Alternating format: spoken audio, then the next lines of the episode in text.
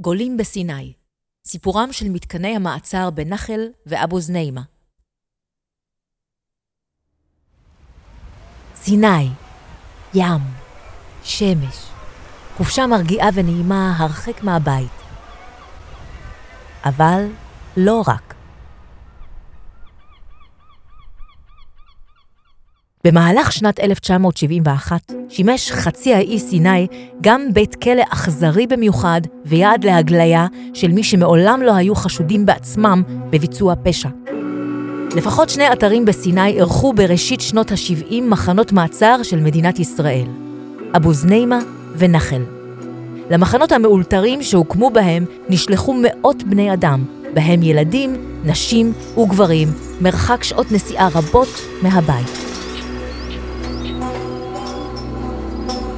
הם הוחזקו בלב המדבר, הרחק מבתיהם, הרחק ממשפחותיהם, הרחק מעין הציבור, לתקופות משתנות שהגיעו עד מספר חודשים. הם חיו שם בתנאים קשים שתוארו על ידי מי שביקר במקום כבלתי נסבלים, מבודדים ומנותקים מהעולם, כשמצבם הנפשי הידרדר לא פעם לשפל קשה. בפרק זה נספר את סיפורם של מחנות המעצר באבו זניימה ובנחל שבסיני, סיפור שמעולם לא סופר עד עכשיו.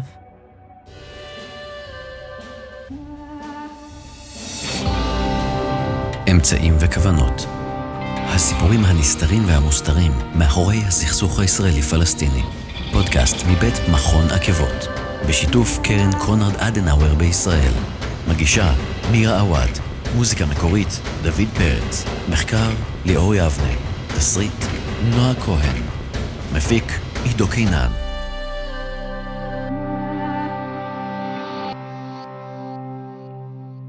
את סיפורם של מחנות ההגליה והמעצר שהקימה ישראל בסיני אפשר להתחיל בכמה נקודות זמן. אחת מהן היא יום שבת, 2 בינואר 1971, על רקע טרגדיה נוראית שהתרחשה באותו היום.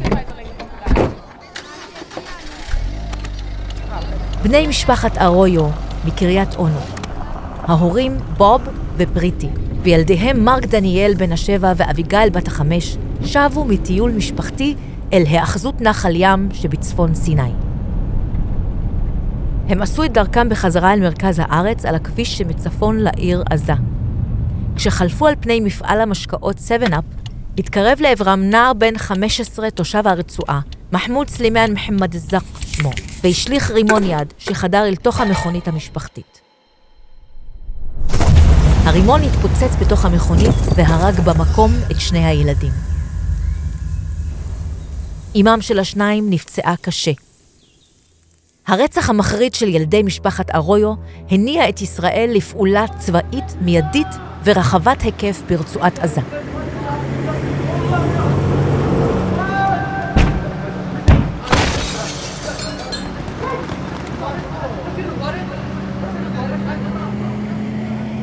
מי שהוביל את הפעילות הישראלית ברצועה היה אלוף פיקוד הדרום באותה עת, אריאל שרון. במשך חודשים ארוכים פעלו ברצועה כוחות צבא גדולים בתוך שטח בנוי וצפוף ובלב אוכלוסיית אזרחית במטרה לאתר ולתפוס את מי שתכננו והוציאו לפועל פעולות טרור נגד ישראל ונגד ישראלים. אלוף משנה יצחק איני עבאדי, שהיה מושל רצועת עזה, סיפר בריאיון לפודקאסט פרות קדושות של יזהר באר על הפעילות בעזה ועל רוח המפקד ששררה באותה תקופה. והרצועה הייתה כן צרעות, והטרור היה טרור ממש אכזר. זה השלב שאריק נכנס במה שקוראים דיכוי או חיסול הטרור ברצועה. מאחר ואמרתי לך שלא היה לי מושג, צל צילו של מושג, מה צריך לעשות עם האזרחים, אז כל ימיי הקדשתי לביצוע ההוראות של שרון בדיכוי הטרור. זה ידעתי לעשות. ואני מודה, אריק גרם שהמלחמה נגד הטרור ברצועת עזה לרמה של אומנות, אומנות. אבל המלחמה הייתה מלחמה טוטאלית. ונאמר שיש כמה מאות מבוקשים, לא היה סדר גודל כזה. נניח שהיו כמה מאות מבוקשים בפנקס. הם נתמכו על ידי אוכלוסייה של מאות אלפים. המבצע הצבאי החל בראשית ינואר 71 ונמשך עד אמצע שנת 72. חלק מאירועי המבצע פורסמו בזמן אמת. יחידות צבא מיוחדות וכוחות חי"ר פעלו ברצועת עזה על מנת לפגוע במבוקשים פלסטינים. בתים נהרסו במחנות הפליטים, לכאורה כדי להרחיב צירי תנועה עבור כלי רכב צבאיים. אזורים רבים נסגרו לתנועה, עוצר ממושך הוטל על חלקים נרחבים ברצועה, ומבצעי חיפוש בבתים פרטיים נערכו על בסיס קבוע. כ-1,700 משפחות, כמעט 12,000 איש, הועברו ממקומות מגוריהן לאזורים אחרים ברצועה, לאזור אל-עריש שבסיני, ומעטים גם אל הגדה המערבית. אבל לצד כל אלה, ישראל הפעילה גם כמה אמצעים נוספים שמעולם לא פורסמו, עד היום. חלקם נועדו להגביר את הלחץ על המבוקשים ולהביא ללכידתם. אחרים נועדו לשרת מטרה נרחבת יותר של ישראל, דילול מספר הפליטים ברצועה והעברתם אל הגדה המערבית. אמצעים אלה נותרו עד היום מוסתרים מעיני הציבור, וארכיון צה"ל מסרב גם כעת, 50 שנה לאחר האירועים, לחשוף את עיקר התיעוד הנוגע אליהם.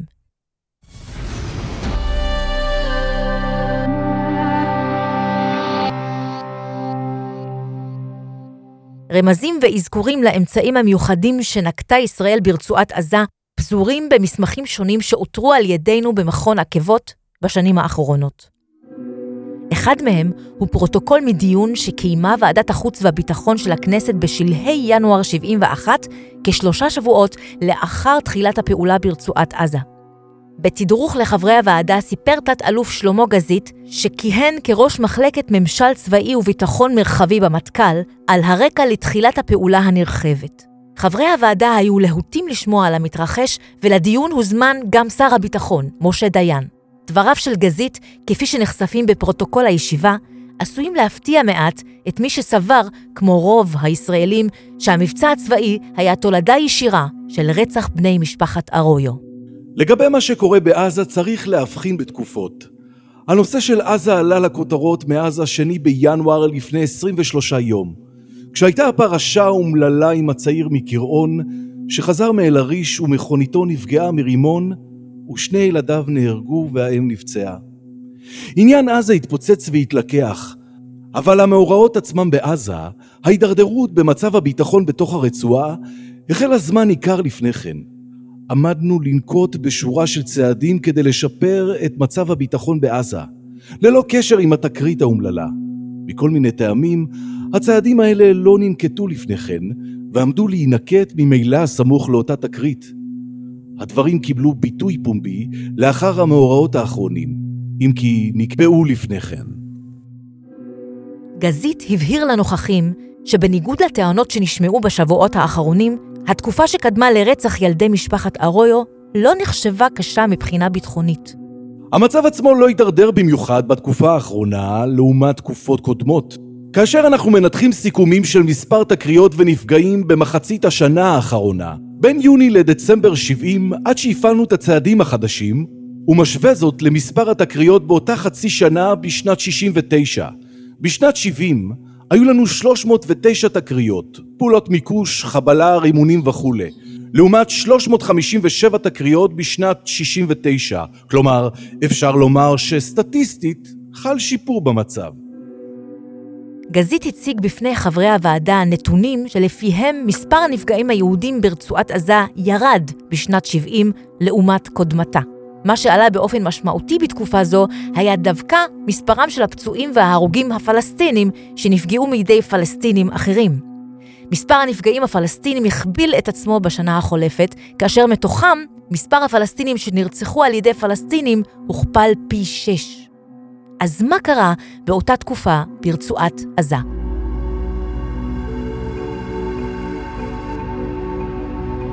אמירה כמעט אגבית של גזית בהמשך הישיבה עשויה לתת תשובה אפשרית לכך. במענה על שאלות של חברי הוועדה, גזית התייחס לנושא הנפגעים הפלסטינים והבהיר כי משמעות הדבר היא לא פעם פגיעה ביכולת המודיעינית של צה"ל והשב"כ ברצועת עזה. למעשה, כשהארגונים החמושים ברצועה הגבירו את המאמצים לפגוע במי שנחשדו בעיניהם כמשתפי פעולה עם מנגנוני המודיעין הישראליים, ישראל נאלצה לפעול כדי להגן עליהם. מדבריו של גזית עולה כי פגיעה מתמשכת במשתפי הפעולה עם ישראל הייתה הגורם המשמעותי שהביא לתחילת הפעולה בעזה. לעניין המודיעין ברצועה, זהו בלי ספק אלמנט מכריע. בחודשים האחרונים זה אולי אחד האלמנטים שיותר מכל דרבן אותנו לנקוט פעולה. ההידרדרות באפשרות הפעולה של המודיעין. כי הפגיעה במשתפי הפעולה הללו לא כל כך פגעה במקורות כמו שהרתיעה מקורות לעבוד איתנו ומנעה כמעט כל אפשרות לגייס חדשים. הפעילות האגרסיבית של ישראל ברצועת עזה עשתה את שלה. מאז שלושת השבועות הללו, יש כבר תוצאות ושינוי גם בנושא זה.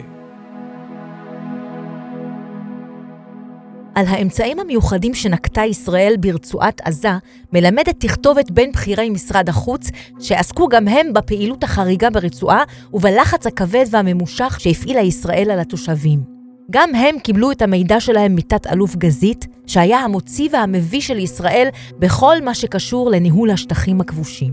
אלא שבניגוד להופעתו בוועדת החוץ והביטחון, הדברים שמסר גזית לבכירי משרד החוץ בישיבה מצומצמת היו קונקרטיים יותר ומתחמקים פחות. בפגישה שהתקיימה בלשכתו של גזית, שמעו בכירי משרד החוץ סקירה ברורה על שורת הפעולות הישראליות ברצועה. בין הפעולות האלה מנה גזית את הקמתם של מחנות ההגליה והמעצר בסיני. נציג משרד החוץ בשטחים באותה עת, יהושע אלמוג, תיעד את הפרטים במזכר. בין הצעדים המעשיים שתוכננו היו סגר על מחנות הפליטים ברצועה, פעילות למעצר ובדיקה של חשודים ברצועת עזה, ביטור הרצועה לרוחב, הטלת עוצר על הולכי רגל בכבישים וסגירת בתי ספר שנתפסו על ידי ישראל כבעייתיים. בנוסף על צעדים אלה, הוגדרו במזכר שני מהלכים נוספים. הקמת מחנה מעצר לצעירים מובטלים בנחל שבמרכז סיני, והגליית משפחות למחנה באבו זניימה שלחופו של מפרץ סואס.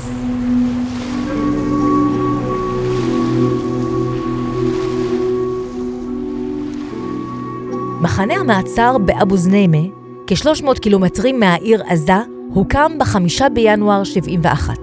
אבו זניימה הייתה מעגנה קטנה, כ-20 קילומטרים צפונית לשדה נפט שהפעילה ישראל באותה עת באבו רודיס. כבר בתחילת ינואר 71 הועברה למחנה המשפחה הראשונה שמנתה 59 נפשות.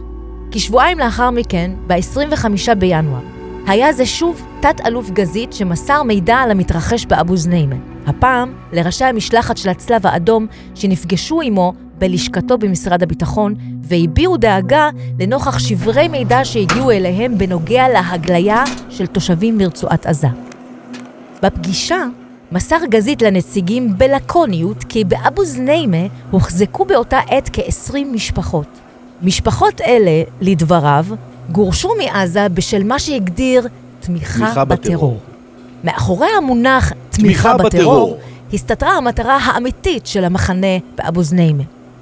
בהופעתו בפני חברי ועדת החוץ והביטחון שהתקיימה ב-26 בינואר, יום לאחר הפגישה עם נציגי הצלב האדום, היה גזית מעט גלוי יותר, כאשר סקר בפניהם את האמצעים שנקטה ישראל ברצועה.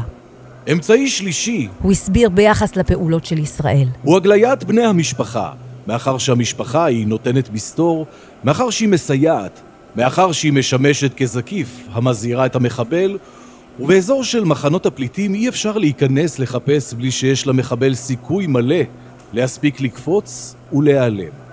לקחנו עד היום 27 משפחות של מבוקשים והגלינו אותם ממקום מגוריהם והעברנו אותם לסיני, לאבו זניימה.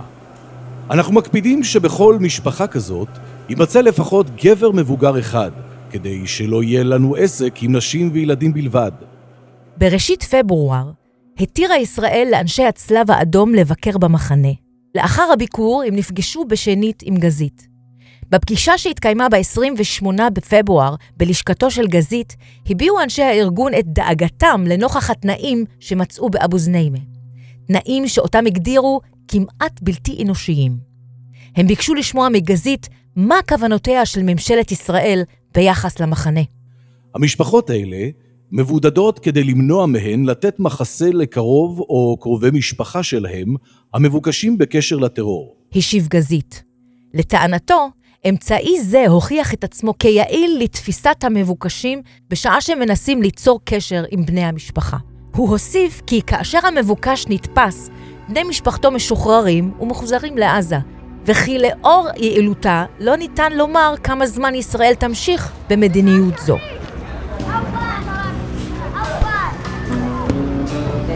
בביקורם במחנה נפגשו חברי המשלחת עם בני 23 משפחות שהוחזקו במקום.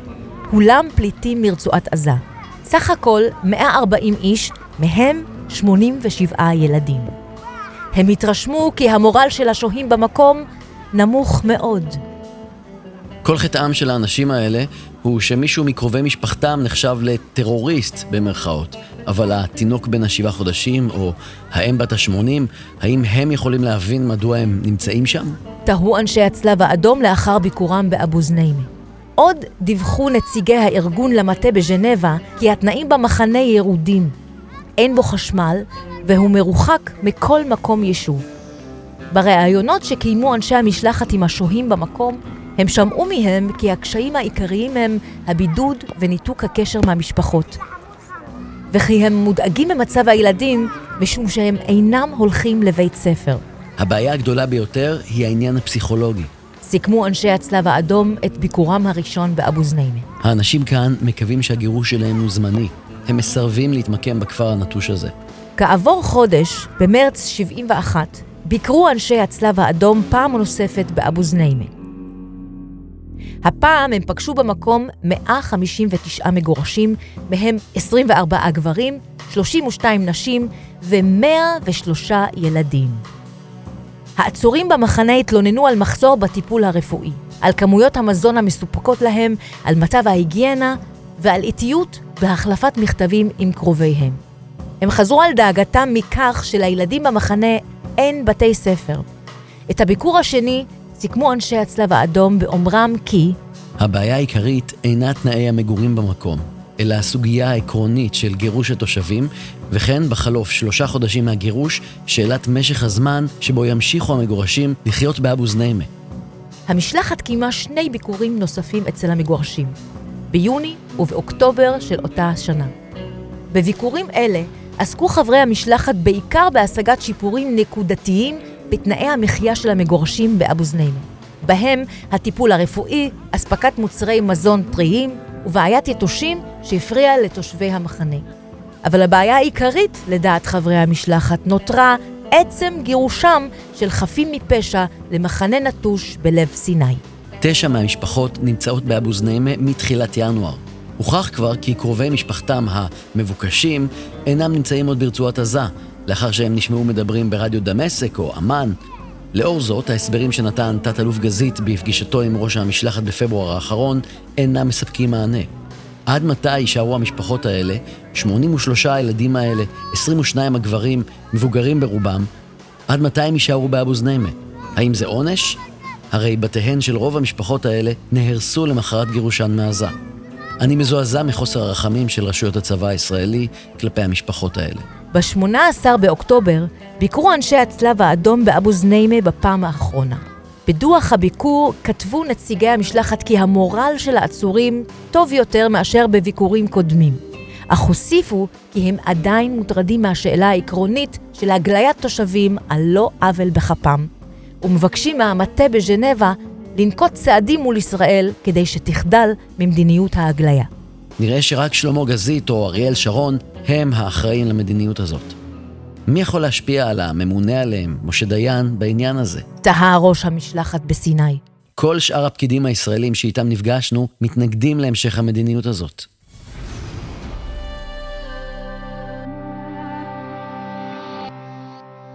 מספר ימים לאחר פתיחת המחנה באבו זניימה, הקימה ישראל מחנה מעצר נוסף בסיני. המחנה הוקם בנחל, שבמרכז חצי האי, תחנת דרכים שלצידה כפר חרב ונטוש ושרידים של מצודה עתיקה. למחנה בנחל, מרחק כשבע שעות נסיעה מהעיר עזה, היה תפקיד אחר בתוכנית הפעולה הישראלית. אזור נחל אותר כמה חודשים קודם לכן כמיקום אפשרי להקמתו של בית סוהר שבו ניתן יהיה לכלוא במהירות קבוצות של אסירי פח"ע מסוכנים מנהיגים. כך הם כונו בדוח של ועדה מטעם משרד המשטרה. עם זאת, בסמוך לתחילת הפעולה ברצועת עזה, הוכשר בנחל במהירות שטח להקמת מתקן המעצר עבור אוכלוסייה שונה לחלוטין. פליטים צעירים מובטלים מרצועת עזה שלא נחשדו בדבר. פעולה שנייה שנקטנו והיא אולי הרבה יותר רדיקלית. אמר גזית בדיון בפני חברי ועדת החוץ והביטחון. היא פעולה נגד הולכי בתל. מחנה המעצר בנחל היה המקום שיעדה ישראל לפליטים בני 16 עד 45, שכל חטאם היה שהיו חסרי מקצוע. אמרתי שישנם כעשרת אלפים איש שבעצם אינם קשורים למעגל העבודה. חלק גדול מהם, או מרביתם, הם בגילאים שבין 18, 25, 30. חלק גדול מהם בוגרי תיכון שלא מצאו פתרון ואין לנו פתרון בשבילם, כי הם נהגו לצאת להמשך לימודים באוניברסיטאות, והיום סגרו בפניהם את השערים האלה. ההסתובבות החופשית של הצעירים האלה ברחובות היא פתח שמזמין את גיוסם לארגונים. הסביר גזית את ההיגיון שמאחורי שליחתם של מאות חפים מפשע למחנה מעצר בלב המדבר. אבל להעברת הצעירים המובטלים אל מחנה נחל הייתה מטרה נוספת. מאז כיבושה של רצועת עזה ב-67, פעלה ישראל בדרכים שונות כדי להקטין את מספר הפליטים ברצועת עזה. באותה העת, הלך הרוח בקרב קובעי המדיניות היה כי רצועת עזה תסופח בעתיד למדינת ישראל, ולכן יש לעשות הכל כדי שיימצא בה המספר המינימלי של פליטים פלסטינים. המחנה בנחל נועד להעניק לצעירים העזתים הכשרה מקצועית במקצועות הבניין ולעודד אותם להסכים לעבור לגדה המערבית בתמורה לשחרורם ממחנה המעצר. במזכר שהכין סמנכ"ל משרד החוץ, משה ששון, הוא פירט את מטרותיה של הפעולה ברצועת עזה. ניתן לסכם את כוונת האמצעים המגוונים הללו כדלקמן. א', להכביד על פעילות חבלני ברצועה על ידי יצירת לחצים שונים, ב', לרכז את הלחץ על תושבים רבים במחנות שאינם לומדים ושאינם עובדים, במגמה לעודדם לעבור לחיים יצרניים ביהודה ושומרון. אנשים כאלה, שהינם מובטלים המשוטטים במחנות הפליטים, אף שאין כל אשמה נגדם, ייעצרו מנהלית ויישלחו למחנה מעצר בסיני. הם יוכלו להשתחרר מהמחנה אם יביעו רצונם לעבור ליהודה ושומרון ולעבוד שם. במזכר נפרד ציין ששון ששליחתם של העצורים לנחל נועדה לעודד לא רק את העצורים עצמם לעזוב את רצועת עזה, אלא גם לעודד צעירים אחרים שיבינו את המסר. יש להניח כי ביום הראשון והשני יעצרו כ-100-200 צעירים, וכי אחר מעצרם יבינו המובטלים האחרים שיוכלו להינצל ממעצר אם יצאו לעבוד ביהודה ושומרון. ההנחה היא שדבר זה יגרום לכך שלא יהיה גל מעצרים גדול. במענה לבקשות חוזרות של מכון עקבות בשנים האחרונות, הסכים ארכיון צה"ל לחשוף שני תיקים בלבד שנוגעים למחנה המעצר בנחל. עיקר החומר בתיקים אלה הוא שולי. אחד מהם מכיל בעיקר התכתבות בדבר הסדרי ההסעה של המדריכים המקצועיים אל המחנה וממנו, אולם שניים או שלושה מסמכים שנפתחו לעיון מספקים הצצה, ולו מינימלית, לחיים שם. בשעת לילה מאוחרת בסוף ינואר 1971, כשלושה שבועות לאחר פתיחת מחנה המעצר, הגיע אליו הצוות שהיה אמור להקים את מרכז ההכשרה המקצועית במקום.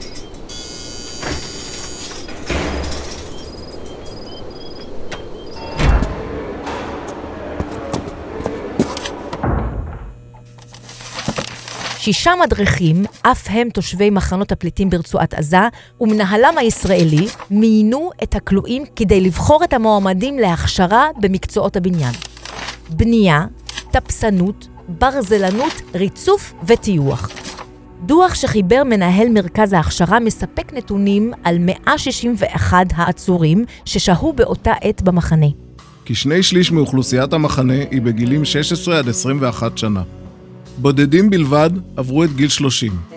מבחינת עיסוקם של העצירים, כפי שנמסר לי בראיונות האישיים, המצב הוא כדלקמן. רוב העצירים תלמידים וחסרי מקצוע. מיעוטם חנוונים, עצמאים, בעל סירת דיג, בעל בית מלאכה לחרטוט, נהגים בעלי משאיות ומוניות וכדומה, פועלים בישראל וחניכי הכשרה מקצועית ברצועה. נציגי הצלב האדום הורשו לבקר במחנה נחל בפברואר 71. בשיחתם עם גזית לאחר הביקור הדגישו את חששם מפני ההשפעה הקשה של ריחוק המתקן ובידודו על הכלואים בו. כך סיכמו את הפגישה. אמנם העצורים בנחל נהנים מחופש יחסי בתוך מתקן הכליאה בהשוואה לבתי כלא רגילים, אבל מיקומו של המתקן באזור כה מבודד, הרחק מכל צמח או בעל חיים, עלול ליצור אצל המוחזקים במקום קשיים פסיכוסומטיים. כאשר הביעו ראשי המשלחת דאגה למצבם הנפשי של הכלואים בנחל, השיב להם גזית כי סוגיה זו יכולה להיות נושא מרתק לעבודת מחקר בסוציולוגיה.